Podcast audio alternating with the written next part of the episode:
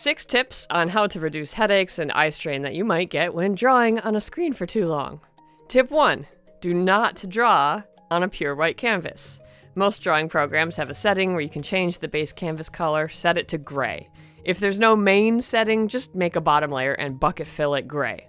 Tip 2 Adjust your device's brightness so it matches the light level of your environment.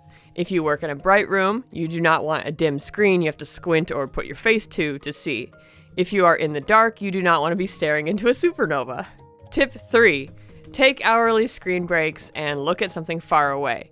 Get off your screen two hours before bed. Draw on paper, traditional paint, play the guitar, sew, cook, whatever. Just stop staring into the rectangular void of anxiety.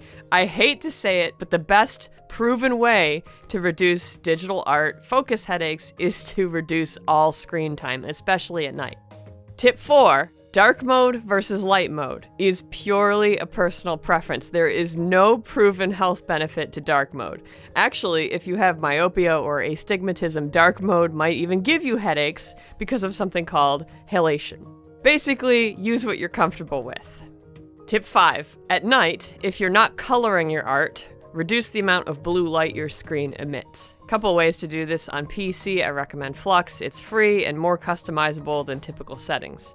As for the typical blue light settings on Windows, it's called Nightlight. On Mac, it's Night Shift. Now, I do want to add a side note about blue light. It turns out the science on blue light from screens is inconclusive. We don't know for sure if it's bad or not. I was surprised to learn this, but in doing the fact checking for these art tips, I found out that's pretty much how it is. It's actually starting to look like blue light from screens is not what causes eye strain. Eye strain is more about the fact you're staring at a screen for so long. Also, there's no clinical evidence that blue light from screens damages your eyes. Zero.